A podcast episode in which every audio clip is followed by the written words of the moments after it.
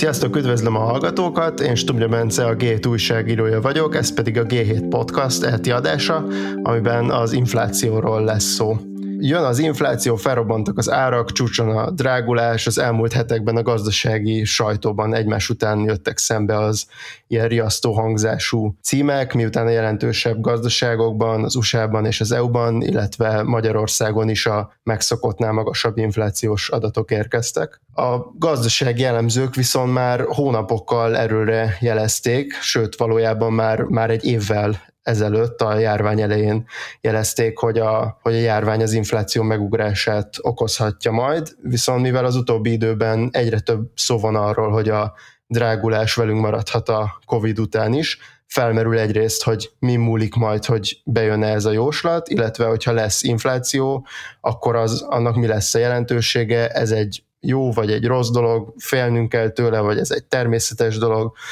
a mai adásban elhívtam Pogácsa Zoltánt, a Nyugat-Magyarország Egyetem docensét, illetve Móricz Dánielt, a Hold alapkezelő befektetési vezetőjét, hogy átbeszéljük ezeket a kérdéseket. Ők mindketten több podcastban is beszéltek erről a témáról az utóbbi időszakban, amiket majd be is linkelek a podcasthoz tartozó cikkhez. Dani, Zoltán, sziasztok, és köszönöm, hogy elfogadtátok a meghívásunkat.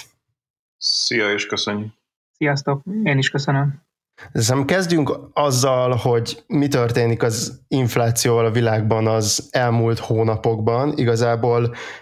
két nagy csoportja van a magyarázatoknak. Az egyik az a, inkább a járvány miatt fellépő kínálati és keresleti hatások, tehát hogy például az ellátási láncokban kialakuló problémák a világgazdaságban, a másik pedig az újranyitás miatt természetesen megugró fogyasztás, ugye, hogy az emberek kijönnek a házaikból, lakásaikból, és újból elkezdenek vásárolni, szolgáltatásokat igénybe venni. A másik pedig a gazdaságpolitikai intézkedések, ugye itt a, a világban azért jelentős költségvetési élénkítések voltak. Szóval azzal kezdjünk, hogy ti mely tényezők hatásait látjátok most jelentősebben a, a világban az infláció mögött? Azt gondolom, hogy az első csoportba tartozó hatások azok most sokkal nagyobbak, ezek, ezek egyértelműen ott vannak. Meg kell különböztetnünk két különböző fajta áremelkedést. Egyszer egy relatív ársok miatt mondjuk van egy egyszeri árszintemelkedés, a másik, amit igazából inflációnak lehet nevezni, amikor meg tartósan emelkednek az árak, esetleg gyorsuló ütemben emelkednek, és különböző okai vannak mind a kettőnek. Most azt gondolom, hogy sokkal nagyobb hatása van az első különböző területeken jelentkező ársokkoknak az általános árszínvonalra, ami leginkább annak köszönhető, ahogy te is említetted, hogy egyrészt volt egy eltorzult kereslet, ami leginkább árukra fókuszált az elmúlt fél évben, egy évben a lezárások ideje alatt. Most ez egyébként az elmaradt kereslet inkább a szolgáltatások irányába nyílik meg majd, vagy erősödik fel a következő időszakban, és ezt ezzel párhuzamosan a kínálati oldalon akadozások, leállások, a termelési láncoknak a átmeneti megtörése felerősítette mondjuk az eddig az áruk területén megjelent, megjelenő erősebb keresleti hatást. Ez nem biztos, hogy tartós inflációhoz fog vezetni, lehet, hogy ez csak egy egyszeri hatás, amit idővel a kínálati oldalon a gyártókapacitások felpörgése, jobb kihasználtsága helyre, helyrehoz, és valójában lehet, hogy lesz egy egyszeri árszint emelkedés, de utána ez nem csap át tartósan emelkedő árszínvonalba, de van azért némi esély annak, hogy a, a másik hatás is, és ez nyilván hosszabb beszélgetést is meg, megér ez a téma, tartósabb áremelkedéshez vezethet az, hogyha mondjuk a gazdaságpolitikai mix olyan, hogy a keresletet tartósabban megnöveli a kínálathoz képest, mármint ahhoz képest, amennyire a kínálat ehhez alkalmazkodni tud. Zoltán, te hogy látod ugyanezt a kérdést? Nem annyira különbözően. Az első dolog, amit mondanék, az az, hogy szerintem, tehát még mielőtt belemegyünk abba, hogy mi az oka, szerintem azt érdemes leszögezni, hogy szerintem nagy dráma nincsen. De gondolom erről majd később beszélgetünk. Tehát az, hogy mondjuk Magyarországon 5,2-re felment, de korábban is alapvetően ilyen kettő környékén volt, tehát hogy azért nem nulláról ment fel 5,1-5,2-re, Amerikában meg mondjuk 4,2-re, ezek szerintem, hogy mondjam, kiugró adatok, de azért nem az a, tehát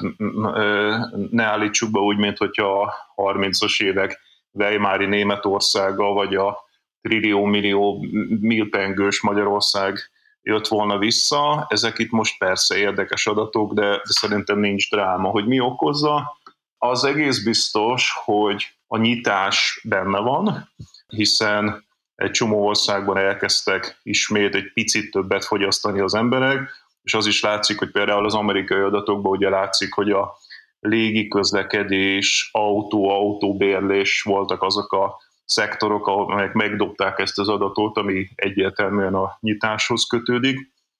És hát itt ugye volt egy bázis hatás is, tehát az elmúlt másfél évben inkább defláció, vagy dezinf- dezinfláció, majd egy, egy-egy pillanatra konkrétan defláció volt, e, és hát ugye ehhez képest egy, tehát itt van egy bázis hatás, és van egy kiugrás, ami hát ezekben a szektorokban egyszeri, de azért simán lehet, hogy a következő hónapokban meg más szektorok fognak egy kicsit megugrani, hogy ha, ha tényleg nyitunk mindenhol, tehát akár több hónapon keresztül is jöhetnek ilyen adatok, vagy több negyed éven keresztül, de ez szerintem még mindig nem azt jelenti, hogy egy tartós inflációs pályán lenne a világgazdaság. Biztos, hogy benne vannak a szerkezeti problémák, a, a, az különböző iparágak szerkezeti problémái, hiszen tele van a sajtó azzal, hogy mondjuk a félvezetők problémája, vagy mondjuk a fa, tehát a nyers fa, mint építkezési anyag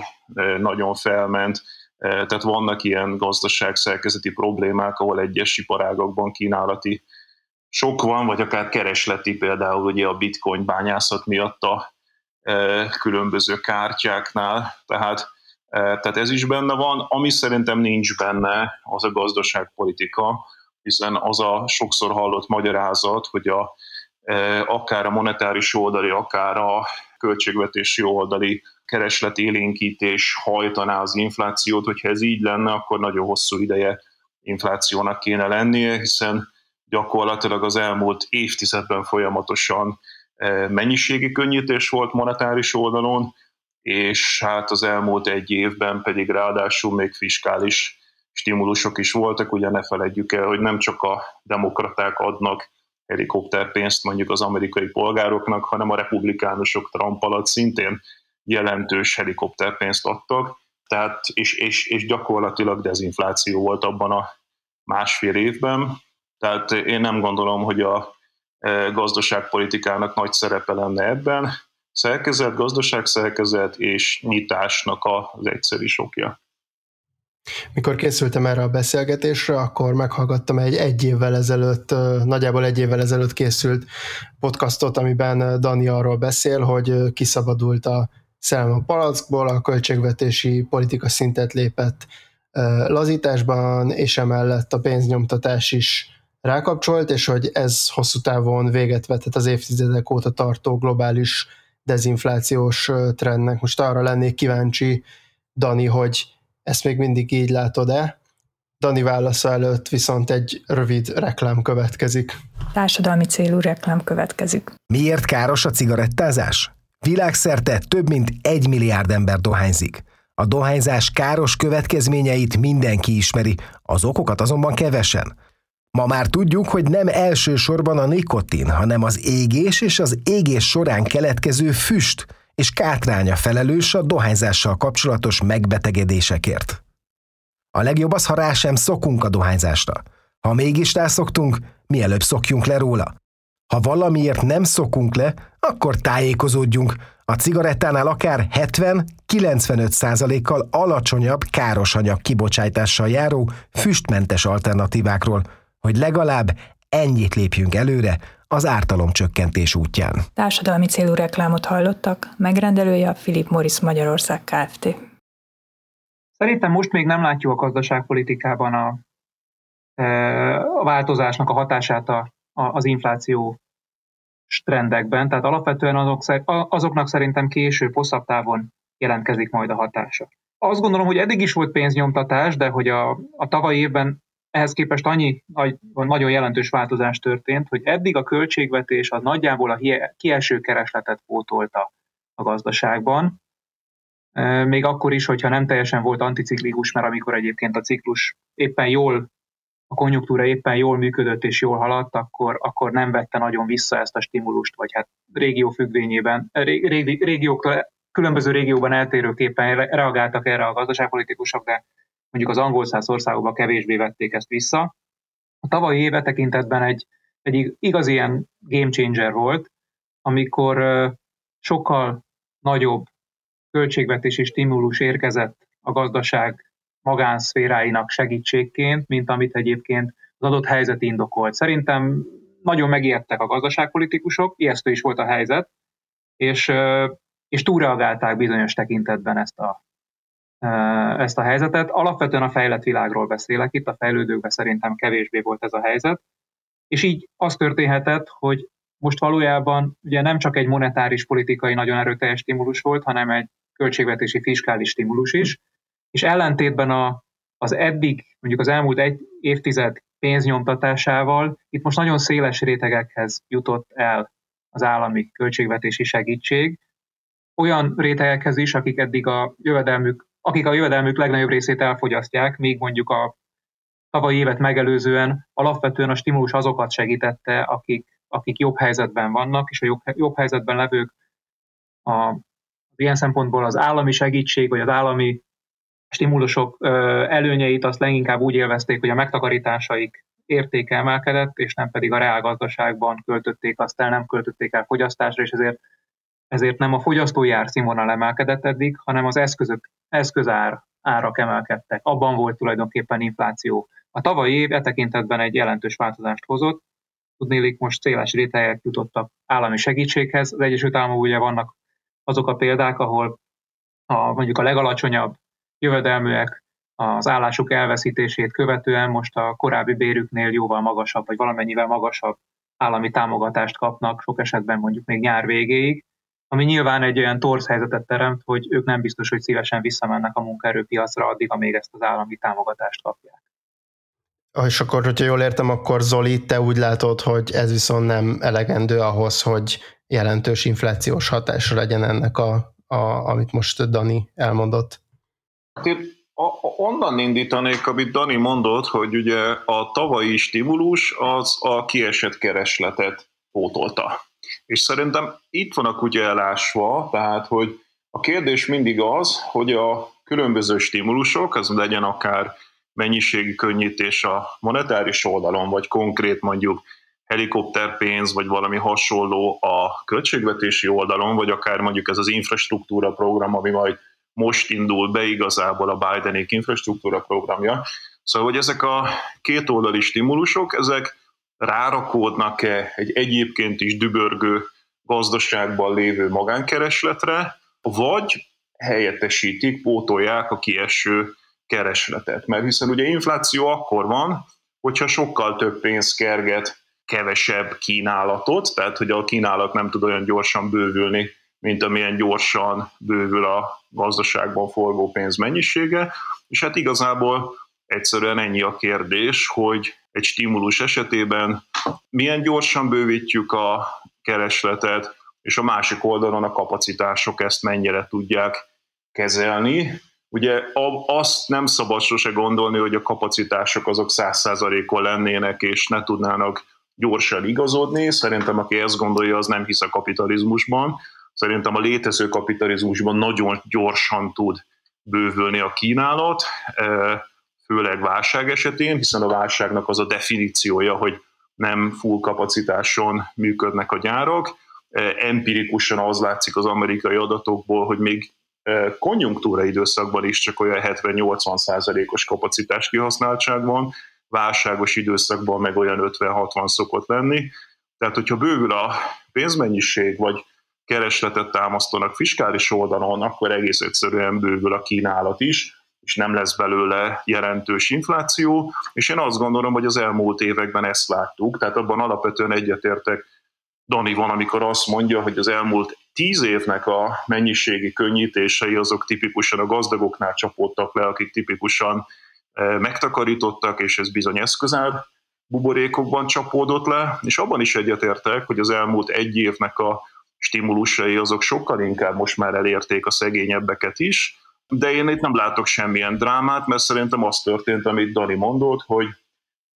hogy alapvetően kipótolta a keresletet. Tehát, hogy 40 millió amerikai hirtelen elvesztette az állását. Magyarországon is nagyon sok embernek ugye csökkentették a jövedelmét, vagy egyszerűen csak ugye befagyasztotta a cég a működését, és hát effektíven nem lett volna megélhetése ezeknek a családoknak, hogyha valami fajta segítség nincsen, és hát azért a Trumpig tavaly márciusban adták ezeket a pénzeket először, aztán, ha jól emlékszem, november környékén másodszor, hogyha ennek lett volna inflációs hatása, akkor azért annak már meg kellett volna mutatkozni a korábbi negyedévek adataiban is, és az, hogy most alapvetően 21 áprilisában jön ki az első jelentős ugrás az inflációban, de mondom, ezt se túloznám el, az nekem azt mutatja, hogy ez sokkal inkább a nyitáshoz kötődik, hiszen hogyha a stimulushoz kötődött volna, akkor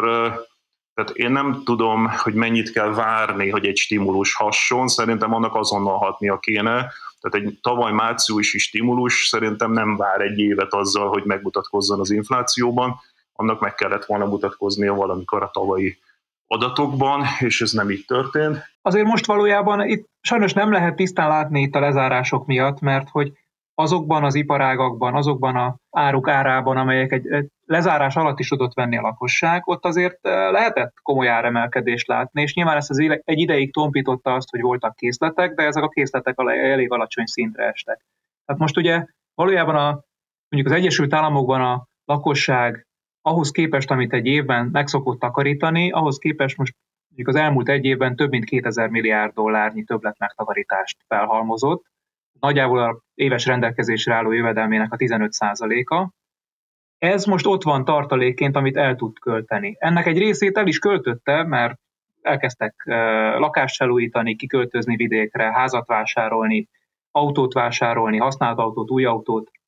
és ezekben egyébként tényleg elég, elég jelentős áremelkedést lehet látni. A szolgáltatásokban, ami egyébként a fogyasztási kosaruknak a nagyobbik részét adja, 60, körülbelül 60%-át, kétharmadát, ott ugye ez még nem tudott megmutatkozni. Most úgy tűnik azért az Egyesült Államokban, ahol a leghamarabb nyit tulajdonképpen a gazdaság, hogy uh, utazással, nyaralással, szórakozással kapcsolatos szolgáltatások árindexe is, mint hogyha elindulna. Az a kérdés, hogy ez egy, ez egy egyszeri dolog, ami, ami mondjuk az idei évvel uh, helyére kerül, vagy pedig egy olyan tartós dolog, hogy uh, és innentől kezdve lehet érdekes az, hogy, hogy mi a stimulusoknak a hosszú távú hatása, hogy a lakosság inflációs várakozásai megváltoznak. Mert az egy, ha az inflációs várakozások megváltoznak, akkor az azt jelenti, hogy mindenki előrehoz bizonyos vásárlásokat, akkor a termelési láncban, értékesítési láncban szereplők szeretnének magasabb készleteket tartani, ezért többet vásárolnak, és ehhez a kínálatnak valahogy alkalmazkodni kell, és egyetértek azzal, hogy azért a kínálat sok mindenhez rugalmasan tud alkalmazkodni, de azért vannak olyan e, területek, ahol ez nem megy olyan könnyen. Tehát látható, hogy mondjuk bizonyos nyersanyagáraknál, ahol egyébként mondjuk az elmúlt 6-7 évben nem nagyon voltak, vagy sokkal később volt a bánya beruházások volumene, mint korábban, ott azért egy, egy új bányát beindítani, az sokáig tart. A szállítási piacon mondjuk konténerhajós hajókat gyártani, az, e, azért egy-két-három évbe telik, tehát addig ez lehet egy tartósan magasabb árszínvonal mondjuk a, a tengeri hajózás esetében. És hát úgy tűnik, hogy a, mondjuk a félvezető szektorban is a, a csípgyártó kapacitás nem tud olyan gyorsan alkalmazkodni az új helyzethez. Tehát az, ami az elmúlt fél évben mondjuk csak rövid távú hatásnak tűnt, most már ugye egyre több helyről nyilatkozzák a, a, az iparági szereplők, hogy azért ez lehet, hogy sokkal hosszabb ideig el fog most, amit mondtál, Dani, az azért az egész világgazdaságra hatással van, de hogy azért elég,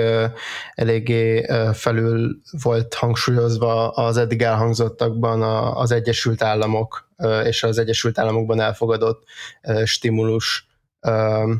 Mi a helyzet az eurózónával, és ezzel összefüggésben Magyarországon milyen kilátások vannak ugyanezen a területen? Ezt hogy látjátok? Bocsánat, szabad még akkor az előzőre reagálnom? Ja, igen, nyugodtan. Na arra, hogy bocsánat, csak hogy én három dolgot mondanék ezzel kapcsolatban, amit Dani mondott. Az első az az, hogy a, az, hogy a, milyen megtakarítási hatásai voltak a válságnak, az nagyon érdekes, mert ugye a legszegényebbek azok vesztettek ezen a dolgon, kiesett a jövedelmük, tehát nekik nem nőtt a megtakarításuk, és valóban a gazdagabbaknak nőttek a nettó megtakarításaik, de én olvastam ezzel kapcsolatban adatokat, vagy a elemzéseket, ezek azt mutatták, hogy nem annyira az a hatás érvényesült itt, hogy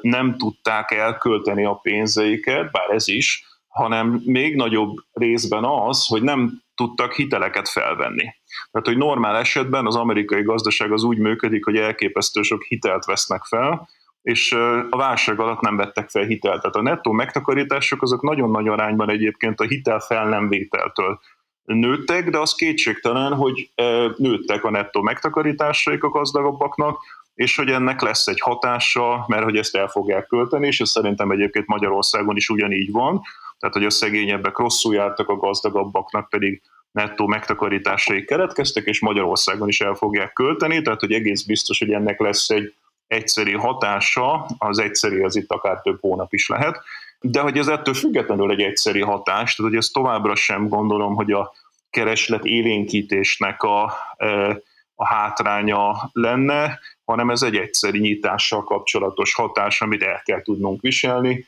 Szerintem ezért e, ez nem indokolná azt, hogy e, ne csináljuk meg a stimulust, és azt se indokolná, hogy mondjuk kamatot emeljünk. Tehát sem a sem a, sem a kamatemelés, sem a, a, a stimulus, a múltbéli stimulust szerintem ez nem befolyásolja mind a kettőt. Tehát, hogy az alacsony kamat is szerintem rendben van, hogy maradjon, és a stimulust is meg kellett csinálni még akkor is, hogyha egyébként ez az egyszeri nyitási hatást, ezt el kell könyveljük. A másodikkal meg szintén egyetértek, hogy vannak egyes iparágokban szűk keresztmetszetek, ez nem kérdés, de hogy ez szerintem megint nem ok arra, hogy kamatot emeljünk, és ezzel az egész gazdaságot kicsit visszafékezzük, meg kell oldani az iparági problémákat, tehát segíteni kell ezeket az iparágokat megoldani ezeket a problémákat. A másikat egyébként akár adóemeléssel is lehetne e, fékezni, ahogy egyébként a Biden második csomagjában van adóemelés a gazdagoknál, tehát hogy annak meg azért nem lesz egy jelentős keresleti hatása nettóban, mert az már az már nem adósságból, hanem az már adóemelésből lesz finanszírozva. Tehát vannak más eszközök a kamatemelésen kívül és a nem stimuluson kívül arra, hogy ezeket az egyszeri hatásokat kezeljük.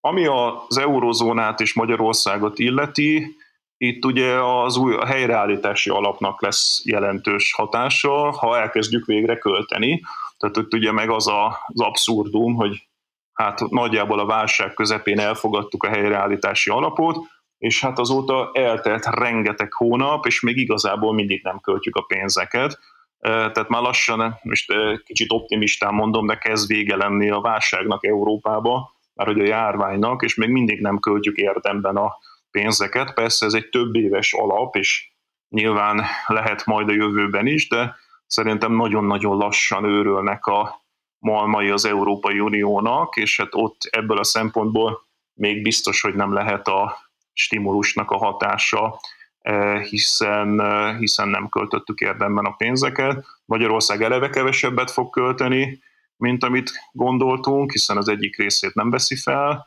eh, és hát a másik része meg még nem indult el Magyarországon, tehát ennek még nem lehet hatása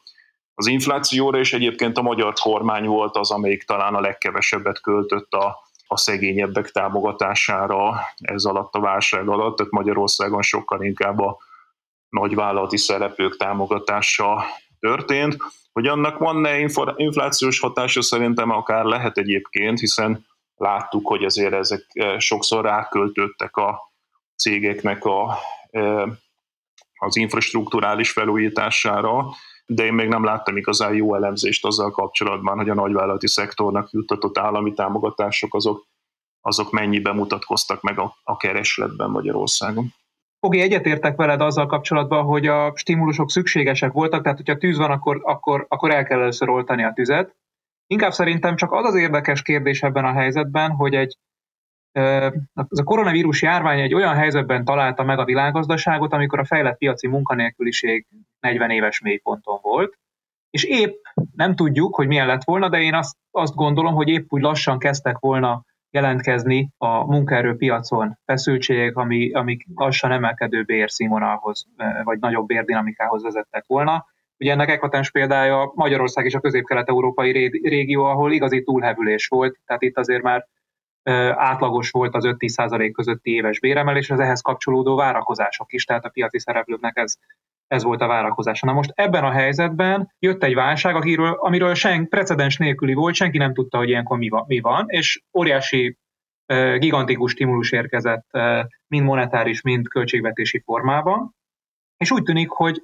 ha, és remélhetőleg tényleg így lesz, hogy a, a, a vírust vissza lehet szorítani, akkor itt egy V-alakú fellendülést látunk a, a világgazdaságban, és folytatódik az a trend, ami eddig is volt, hogy, hogy lassan kezd feszítetté válni a, a munkaerőpiac. Ilyen tekintetben azt gondolom, hogy ezért nem mindegy, hogy a kapacitás kihasználtság az mondjuk a, a, a gyárok, gyárak további gyártási eh, kapacitására, vagy pedig általában véve a munkaerőpiacra vonatkozik. Szerintem aminek van igazán jelentősége az az, hogy mi történik a munkaerőpiacon, tehát abból lesz tartós infláció, hogyha ha tartósan nagyon feszes lesz a munkaerőpiac, és ez ugye át, átvezet béremelkedésébe és egy béráspirálba. Na most, ha így nézzük, akkor viszonylag feszes volt a munkaerőpiac a világ nagy részében, nagyon feszes volt már szerintem Közép-Kelet-Európában, és eléggé feszes volt az Egyesült Államokban. Jött egy válság, úgy tűnik, hogy egy év után, másfél év után sikerül ennek a negatív hatásait gyorsan ledolgozni, V alakú fellendülésben folytatódik tovább a konjunktúraciklus, de ehhez érkezett egy óriási gazdasági stimulus a kormányok részéről és egybankok részéről, és nem tudni, hogy egyébként ezt vissza fogják-e fogni akkor, amikor anticiklikusan épp a konjunktúra jól teljesít, és nekik valójában vissza kéne fogniuk a keresletet és a, a monetáris támogatást. És én kicsit az a, az a sejtésem, hogy azért a gazdaságpolitikusok az elmúlt egy évből azt tanulták meg, hogy úgy tűnik, hogy ez működik és lehet alkalmazni, és nincs ennek negatív következménye, nem büntet a piac, tehát sokkal bátrabban fognak ehhez a, az eszköztárhoz nyúlni, az elkövetkezendő időszakban. És emellett egyébként az a kérdés, hogy a piaci szereplők a várakozásaikban hogyan, hogyan épít, építik bele azt, hogy arra gondolnak, hogy innentől kezdve a válságokat azt ilyen egyszerűen fogják mindig kezelni, és akkor, akkor nem kell nagyon óvatoskodni, mert lehet nyugodtan tölteni. Zoli, te erre reagálnál? Hát én a magyar helyzetet egy kicsit másképp látom. Én nem gondolom azt, hogy a válság előtt túlfeszített lett volna a magyar munkapiac. Hát egy, egy fokozatosan bővülő foglalkoztatás volt, gyakorlatilag az elmúlt tíz évet, ha nézzük, olyan 2008-9 környékén volt egy mélypont, de azóta fokozatosan bővült, még akkor is, hogyha levesszük belőle a közfoglalkoztatást, meg a nyugatra elment magyarokat, még akkor is volt egy szép lassú bővülés a magyar munkapiacon, és hát amellett, hogy tényleg volt egy jelentős átlagbérnövekedés, tehát nettóban is voltak ilyen 7-8 százalékos átlagbér növekedések, és volt egy pár jelentős minimálbérnövelés is, emellett alapvetően egy dezinflációs időszak volt, tehát én nem nagyon látom azt, hogy szerintem nagyon-nagyon elmaradottak a kelet-európai és a közép-európai bérek ahhoz képest, aminek, amilyenek lehetnének és egy ilyen lass, és egy ilyen, hát nem lassú, egy ilyen közepesen felzárkózás, bérfelzárkózási pályán voltunk, ami teljesen egészséges és hasznos volt. Én nem nagyon látom, hogy ez feszültséget jelentett volna, szerintem ezt elbírta a magyar gazdaság, vagy a cseh gazdaság bővülése, és hát ebbe jött a válság. Abban egyetértek, hogy itt lesz egy V alakú felpattanás nagy valószínűséggel, és hát ezért sem kell szerintem nagyon aggódni az infláció miatt, mert örüljünk annak, hogy e, kiszabadultunk, hogy az emberek költhetnek, ez keresletet fog támasztani, és e, az emberek munkához jutnak. Tehát egy csomó mindenki, aki elvesztette az állását az elmúlt időszakban, azok megint munkához jutnak. E, szerintem ez egy normális része egy, egy válság utáni időszaknak, hogyha ez eltart egy fél évig, háromnegyed évig, az se akkor a probléma, kicsit magasabb az infláció, de, de ez, egy, ez egy helyreállítási periódus, aztán majd meglátjuk hosszabb távon, nyilván az aggasztó lenne, hogyha a kormányzatok rászoknának arra, hogy túlstimulálják a gazdaságot, tehát akkor ezek szerint Dani valóban egyetértünk, hogy válságidőszakban stimulálni kell, túlstimulálni nyilván nem szabad. Itt meg ugye az a kérdés, hogy mernek-e adót emelni, e, mert ugye a túlstimulálásnak az az egyik ellenszere, hogy egyébként pedig bizonyos részeit a gazdaságnak visszafogom. Tehát, hogyha az egész gazdaságot stimulálom, akkor egyes részeit vissza kell fogni, e, ez akár iparágokra kivetett e, adók, vagy pedig e, adott esetben, mint ugye a Biden második csomagja, az infrastruktúrális zöld csomag, ott meg ugye adóemelésből van finanszírozva, és akkor ez ugye átvezet minket arra a kérdéskörre, hogy a, az Egyesült Államok most szeretné, hogyha lenne egy minimális adószint mindenhol a világon, aminek az első számú kerékkötője az úgy néz ki, hogy Magyarország lesz az OECD-n belül, e, de ha az egy általánosan elfogadott dolog lenne, hogy bizony a gazdagok adóit emelni kell, ahogy ugye láttuk, hogy olyan mértékben emelkedtek az amerikai gazdagoknak a megtakarításai, mint soha korábban, de most láttam, hogy a brit gazdagok is minden eddiginél nagyobb mértékben gazdagodtak tovább, és magyar adatokat egyelőre nem látok, de csodálkoznék, ha nem úgy lenne, hogy Magyarországon is a gazdagok minden eddiginél gyorsabban gazdagodtak volna. Szerintem minden szempontból indokolt az, hogy egyébként adókat vessünk ki, egy progresszív adórendszer, akár a jövedelmekre, akár a megtakarításokra, örökösödésre. Szerintem ez nagyon időszerű, és én azt látom, hogy Magyarországon kívül egyébként nagyon sok helyen el is indulunk ebbe az irányba. Tehát túlstimulálni nem szabad, de az, adó, de az adót bizony használni kell. Térjünk még vissza erre a, erre a kérdésre, az ilyen ki, ki érdekelt az inflációban, és ki nem érdekelt az inflációban témához, de szerintem a gazdaságpolitikát azt már úgy viszonylag jól kiveséztük, és én arra vagyok kíváncsi, hogy az ezen kívüli tényezőket ti hogyan látjátok? Ugye a 2020-as évet megelőző négy évtizedben ezt a dezinflációs időszakot nagyjából három tényező hajtotta. Egyrészt volt egy ilyen demográfiai hatás, hogy nőtt a, a világ népesség, ugye például Kínában, ugye ez, ez már egy másik dolog, de összefügg, hogy, a, hogy ugye a globalizációval a, a béreket az újonnan bejövő munkaerő lefele hajtotta inkább, illetve volt egy technológiai hatás, hogy egyszerűen az innováció miatt olcsóbbak lettek bizonyos termékek, és ezek mind inkább lefele hajtották az árakat. És ezt a három tényezőt ti hogy látjátok, hogy akik mondjuk arra számítanak, hogy a 2020-as években ezek megváltoznak, és emiatt az infláció növekedni fog. Szerintetek ez megalapozott, vagy nem? Én azt gondolom, hogy a technológiai hatás az nem fog megváltozni, tehát az, az továbbra is egy deflatorikus árszínvonal csökkentő tényező, és ez, ez megmarad. A, a másik kettőben viszont szerintem lehet és, és lesz is változás. Egyrészt a, mondjuk a vasfüggöny lehullása után óriási munkaerő kínálat szabadult a, a globális termelési piacra, ami lentartotta a béreket, és ezzel párhuzamosan ugye a, mondjuk a kapitalizmus előre tört, és a globalizáció az tényleg elment abba az irányba, hogy, hogy egyre hatékonyabban és egyre, egyre olcsóbban tudtak mindent termelni, úgy tűnik, mintha ebben valami törés lenne, tehát a globalizáció szerintem,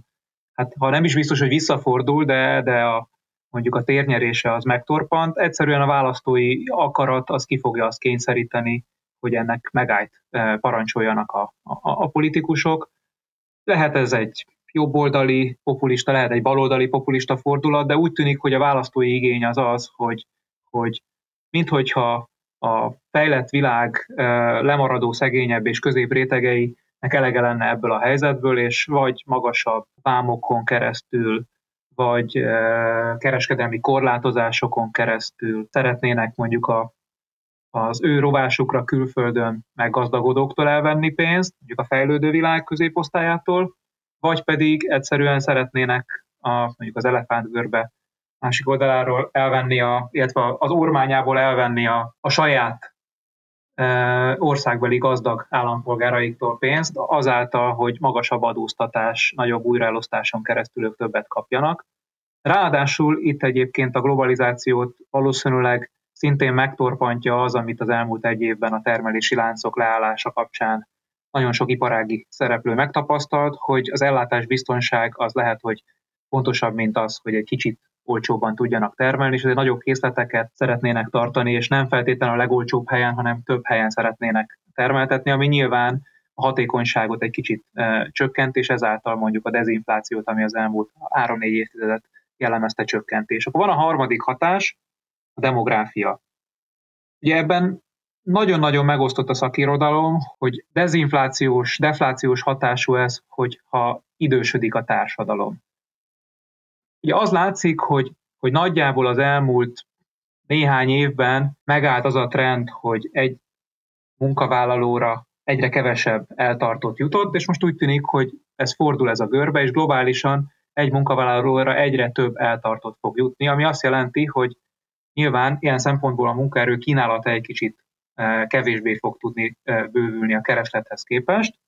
egyrésztről. Másrészt vita van azzal kapcsolatban, hogy időskorban az emberek most akkor nettó módon többet fogyasztanak, vagy kevesebbet fogyasztanak. Hát én azt tudom mondani, hogy időskorban az emberek felérik a megtakarításaikat, tehát az ő jövedelmüknél ez képest többet fogyasztanak, pláne, hogyha hozzátesszük azt, hogy időskorban ugye nagyon sok olyan az állam által finanszírozott szociális egészségügyi kiadás bejön, amit hogyha egy agregált szinten nézzük, akkor azt jelenti, hogy szerintem, hogyha idősödik egy társadalom, akkor nettó módon egyre többet fog fogyasztani, mint amennyi jövedelmet termel, és hogyha ez így van, akkor ez bizony inkább inflációs dolog,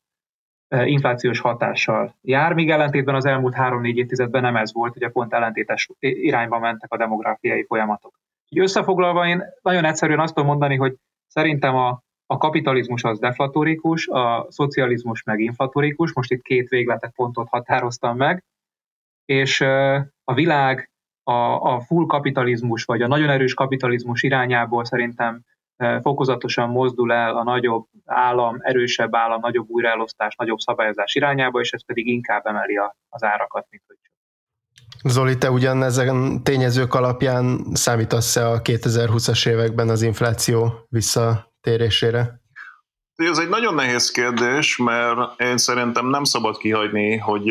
a klímaváltozás időszakában vagyunk. És itt ugye alapvetően csökkennie kéne a CO2 kibocsátásunknak, hogyha a Párizsi Klímaegyezménynek a vállalásait betartanánk, de ugye nem csökken, hanem globálisan folyamatosan nő a CO2 kibocsátás. Ez pedig azért van, mert fogyasztunk, fogyasztunk, fogyasztunk továbbra is globálisan. Na most,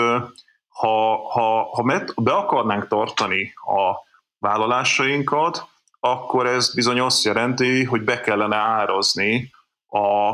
termékekbe, amiket fogyasztunk, például a szállítási költségeket. Tehát az egyik legnagyobb növekedés a CO2 kibocsátásban az a tengeri és repülő szállítmányozásban volt az elmúlt időszakban, a másik pedig Kínában, ahol gyártják azokat a cuccokat, amiket mi nyugaton fogyasztunk. Most, hogyha ez be lenne árazva rendesen, akkor nem folytatódhatna a, a termékeknek az a deflációja, amiről Dani beszélt. Hogyha továbbra se árazzuk be ezeket, akkor folytatódik igen a defláció. Ha beárazzuk, akkor ez a folyamat bizony megfordulhat, mert ha rendes, eh, holisztikus, fenntarthatóságot is eh, figyelembe vévő árak lennének, akkor bizony itt egy jelentős inflációs hatás lenne, és nem pedig egy deflációs. Tehát minden azon múlik, hogy hajlandóak vagyunk-e végre beárazni a, klímaváltozást, ha nem árazzuk be, akkor nem az infláció lesz a legnagyobb problémánk, hanem a, hanem a klímaváltozás visszafordíthatatlan folyamatai, amelyek már itt vannak velünk. E, tehát szerintem ez is benne van a, a, az egyenletben. A demográfia az egy nagyon nehéz kérdés, hogy annak mennyire van inflációs hatása vagy nem, mert azon is múlik a dolog, hogy hol születik sok ember és hol nem Ugye az előrejelzések szerint azért alapvetően olyan helyeken fog most nagyon sok ember születni, mint Nigéria például, ami hát kevésbé versenyez nemzetközileg olcsó bérekkel, vagy Banglades. Kínában úgy néz ki, hogy leállt a demográfiai növekedés is, és lassan kifogynak a tartalékok is, tehát Kínában azért a tengerparti övezetekben igen jelentős béremelkedés volt az elmúlt egy-másfél évtizedben egy ilyen 70 cent körüli átlagbérről, most már eljutottak oda, hogy a tengerparti övezetekben az átlagbér az bizony elérte az Európai Unió legalját, tehát így a bulgár-román bérek már átlagban megvannak, és egy Shanghai-ban vagy egy, egy, egy Pekingben már bizony magyar csebérek vannak ma is, tehát ma, ma már nem annyira a béreivel versenyez Kína, mint a sokkal inkább egyre inkább a magas technológiájával. De még egy dolog van szerintem, ami jelentősen hozzájárult a dezinflációhoz, és ez, ez az, amit úgy hívunk, hogy neoliberalizmus, tehát az, hogy a, a 70-es évekig a nyugati világban a bérek követték a termelékenységet. Tehát a második világháborútól a 70-es évekig nagyjából ugyanabban az ütemben nőttek a bérek, ahogy a termelékenység. Majd utána a szakszervezeteket visszaszorították, az adókat csökkentették, már hogy a legfelsőbb adókulcsokat elkezdték lefelé nyomni, és egyébként a, a profit bér arány nagyon erősen eltolódott a profit irányába, ezt hívjuk neoliberalizmusnak, és nem követték a, a bérek, főleg a a középosztály bérei, ugye ez az, amiről Dani beszélt, amikor azt mondta, hogy az elefántábra, ugye az elefántábra ez Lakner és Milánovics, akik azt mondják, hogy a globalizáció nyertesei és vesztesei azok úgy néznek ki, mint egy elefánt. Ugye az elefánt farkában vannak a legszegényebb, lekonyuló farkában a legszegényebb országok, egy Jemen, Szíria, ahol háború van. Az elefánt nagy teste az Kína volt, a legtöbb gazdagodó az Kínában volt, és az elefánt lekonyuló ormánya az nagy részt a gazdag országok középosztálya volt, ők viszont vesztesek voltak, pont ennek köszönhetően, hogy a neoliberalizmus hatására a béreiket, vagy, béreik vagy stagnáltak, vagy a szegényebbek esetében még vissza is estek. Ők nagyjából az elefánt ormánya, és akik nagyon-nagyon jól jártak, az ormánynak a fel, fölfelé kunkorodó vége, e, a, a szupergazdagok, akiket Piketty úgy nevez, hogy a szupergazdagok, ugye a Jeff Bezosok és a Elon Muskok és a Mészáros Lőrincek és a nagyon sok hasonlót tudnánk még mondani, akiknek viszont nagyon-nagyon jó, de ők nagyon-nagyon szűk réteg. Tehát tényleg azon is múlik a dolog, amit Dani mondott, hogy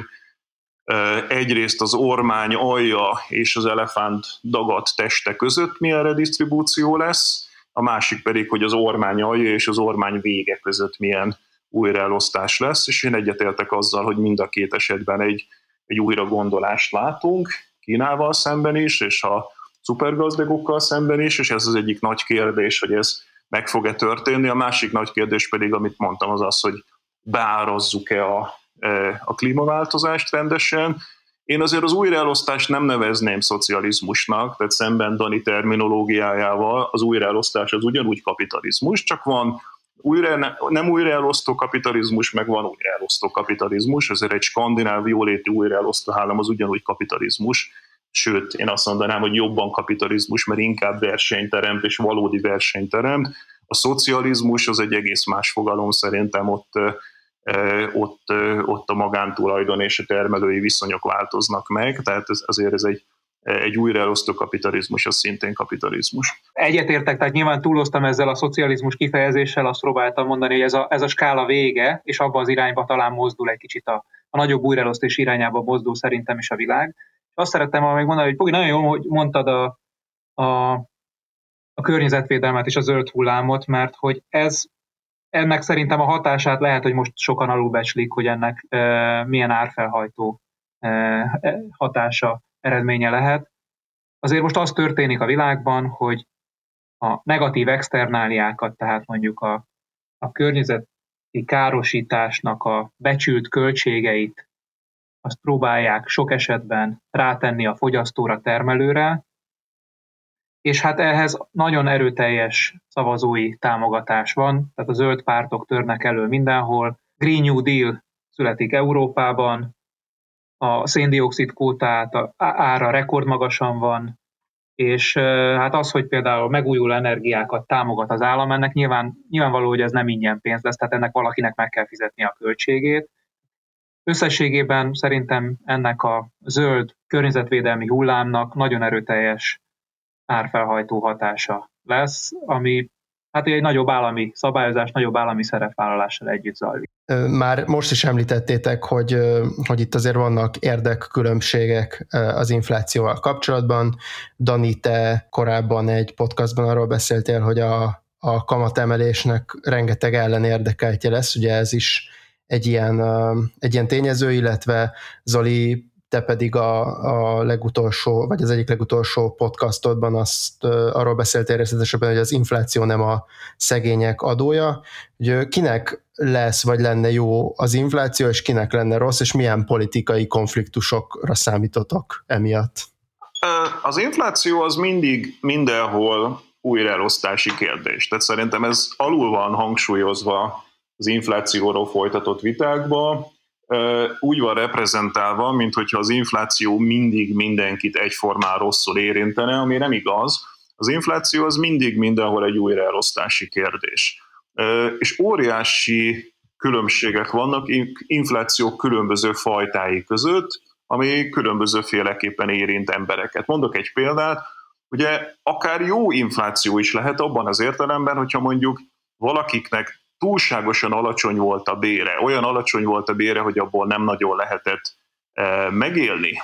E, mondjuk nagyon alacsony volt a minimálbér, és tömegek nyomorogtak, és mondjuk fölviszik a minimálbért, ez egy újraelosztás, hiszen ugye tegyük fel, e, az egyik dolog, ami történhet, az az, hogy a cégtulajdonosok kevesebb profitot realizálnak, többet kell kifizetni a munkásoknak, ez egy újraelosztás. A másik lehetőség az az, hogy továbbadják az árakban, tehát a magasabb minimálbér az megmutatkozik az árakban, akkor ez megint egy újraelosztás, hiszen akkor a vásárlóktól a dolgozók felé van egy újraelosztás, és az adott esetben akár egy jó infláció is lehet, hiszen egy óriási igazságtalanságot szüntet meg azzal, hogy a dolgozó szegényeknek a rétegét csökkenti vagy szünteti meg. Tehát adott esetben még egy pozitív hatása is lehet az inflációnak. De hogyha úgy általában nézzük az inflációt, ugye azt szokták mondani, és én attól tartok, hogy nagyon sok tankönyvben is így szerepel, hogy az infláció szegények adója. Ami nagyon sok minden miatt nem igaz. Az egyik dolog, ami miatt nem igaz, hogy a legszegényebb embereknek nettó adóssága van. Tehát úgy szoktak gondolni nagyon sokan a legszegényebbekre, hogy, eh, hogy az a legnagyobb bajuk, hogy nagyon keveset keresnek. De ez nem igaz, a legszegényebb embereknek nettó adóssága van, definíciószerűen azok a legszegényebbek a gazdaságban, akiknek nettó adóssága van. Eh, itt a podcastem kapcsán vitába keveredtem emberekkel, akik azt mondták, hogy a legszegényebbek nem kapnak hitelt, és ezért hogy lehet nekik nettó adósságuk? Bizony vannak, megnéztem, az, az MNB statisztikái szerint Magyarországon például 200 ezer háztartás van, akinek nettó adóssága van. Ez nagyon sokféleképpen összejöhet, tehát például úgy is, hogy fölveszek egy hitelt, aztán egyszerűen később nem lesz mondjuk jövedelmem, de nem akarok találgatni, mert nagyon sokféleképpen összejöhet, de a helyzet az az, hogy a legszegényebbeknek nettó adóssága van. Na most azt látni kell, hogy az infláció az adósságot csökkenti. Tehát akiknek adósságok van, azok tulajdonképpen jól járnak, bármennyire is furcsa hangzik, jól járnak a, a, a, az inflációval abban az értelemben, hogy az adósságokat csökkent, és ez még akkor is igaz, hogyha egyébként kis jövedelműek, hiszen valamikor vissza kéne fizetni azt az adósságot, és egy kisebb adósságot kell visszafizetniük, ha infláció van. Ez az egyik ok, amiért a legszegényebbeknek nem a legrosszabb az infláció. De ugye vegyük azokat, akiknek nincsen nettó adósságuk, csak alacsony jövedelműek, számukra sem feltétlenül rossz az infláció, mert ugye az inflációt nem szabad önmagában nézni. Tehát ugye ez nem izoláltan történik a gazdaság többi részétől, hanem adott esetben mondjuk azért történik, mert van egy stimulus. Ugye erről szólt a beszélgetésünk, hogy a stimulus kapcsán hát ilyen-olyan hatások miatt egyszeri keresletélénkülés, szerkezeti kínálati problémák, ezért vagy azért, de a stimulus az ellentételezése annak, hogy van infláció. Na most, hogyha megkérdezzük a szegényebb emberek, a kiskeresetűek rétegét, hogy mitől félnek jobban, attól, hogy elvesztik az állásukat, vagy attól, hogy mondjuk kettőről ötre, négyre, ötre emelkedik az infláció, én egészen biztos vagyok benne, az emberek többsége azt fogja válaszolni, hogy sokkal jobban fél attól, hogy elveszíti az állását, tehát bizony kell stimulus, és azzal járnak jól, ha van e, meg, munkahely megőrzés és, e, és kereslet e, pótlás, a gazdaságban, még akkor is, hogyha egyébként van infláció. Tehát ebben az értelemben sem szabad azt mondani, hogy a szegények adója, hiszen nem önmagában történik az infláció. És akkor az utolsó dolog, ki az, akit igazából rosszul érint az infláció, azok, akiknek megtakarításaik vannak. Tehát egy nagy összegű megtakarításnál az, hogy fölugrik az infláció 2-ről 5-re, az sokkal több pénzveszteséggel jár, megtakarítás veszteséggel jár. Itt megint vitába keveredtem sok mindenkivel, akik azt mondták, hogy a gazdagoknak a megtakarításai azok tipikusan infláció követő eszközökben vannak, de ez nem igaz. Egy része abban van, egy másik része nem abban van. Amelyik nem infláció követő megtakarítás, ott bizony nagyon sokat veszítenek. Nem véletlen, hogy az infláció ellenes küzdelem az nagyon-nagyon népszerű a gazdagok körében, és ugye a podcastemben itt hoztam példának Paul Walkernek a fellépését a 80-as években, aki ugye egy republikánusok által kinevezett Fed elnök volt, aki harcolt az infláció ellen, és hát nagyon-nagyon népszerű volt a republikánus körökben, a piaci fundamentalista körökben, a gazdagok körében, és nagyon-nagyon népszerűtlen volt a, e, a szegények körében, mert közben egyébként egy válságot idézett elő azzal, hogy az egekbe emelte a kamatokat az infláció ellen egy küzdelemben. Az árbér spirál ellen nem így kell küzdeni, nem magas kamatokkal kell küzdeni, ahogy azt Paul Walker tette, az árbér spirál ellen úgy kell küzdeni, ahogy ezt Nyugat-Európában tették a második világháború után, árbér megállapodásokat kell kötni az erős szakszervezetek és az erős munkavállalói oldal között, és meg lehet fékezni az inflációt. Szóval mindent összevetve e, szerintem nem igaz az, hogy az infláció az a szegények adója lenne.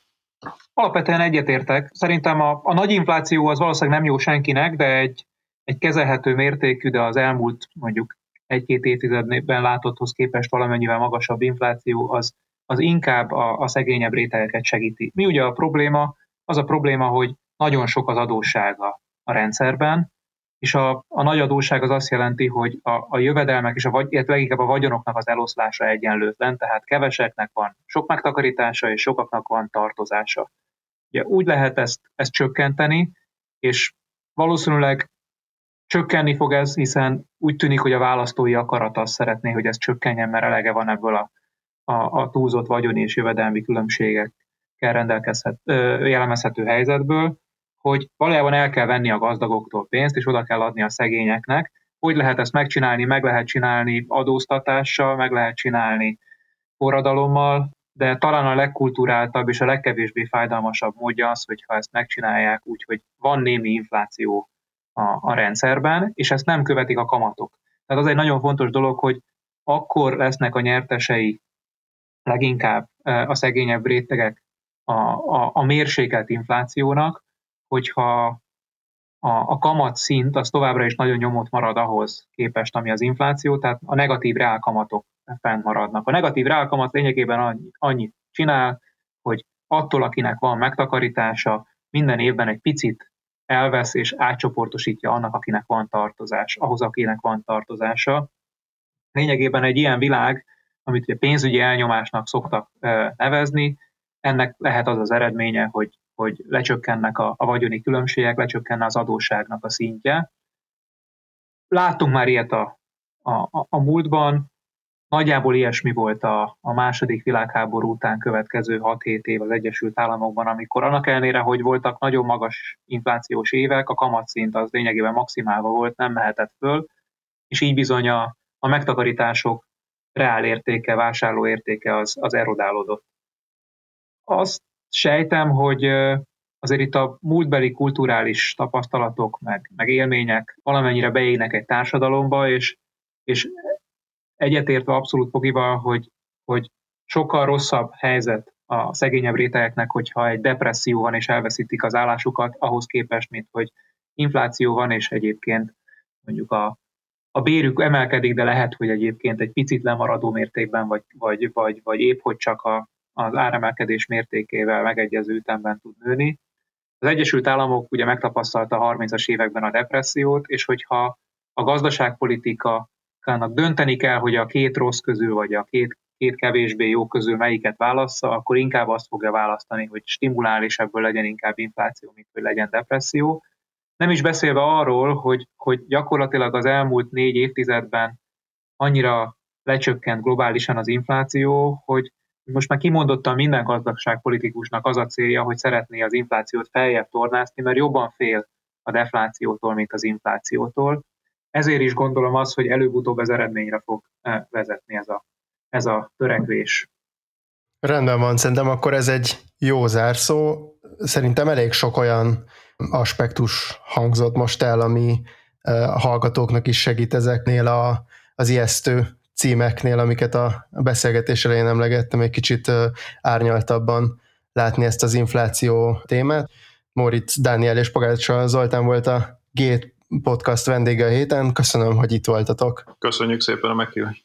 Köszönjük. Hallgatóknak pedig köszönöm, hogy itt voltak velünk, iratkozzatok fel ránk ott, a podcastokat hallgatjátok, és ha tehetitek, akkor támogassatok minket úgy, mint hogyha előfizetnétek alapra a g7.hu per támogatás oldalon. És Tumja Bence a G7 újságírója vagyok, a G7 podcastot hallottátok.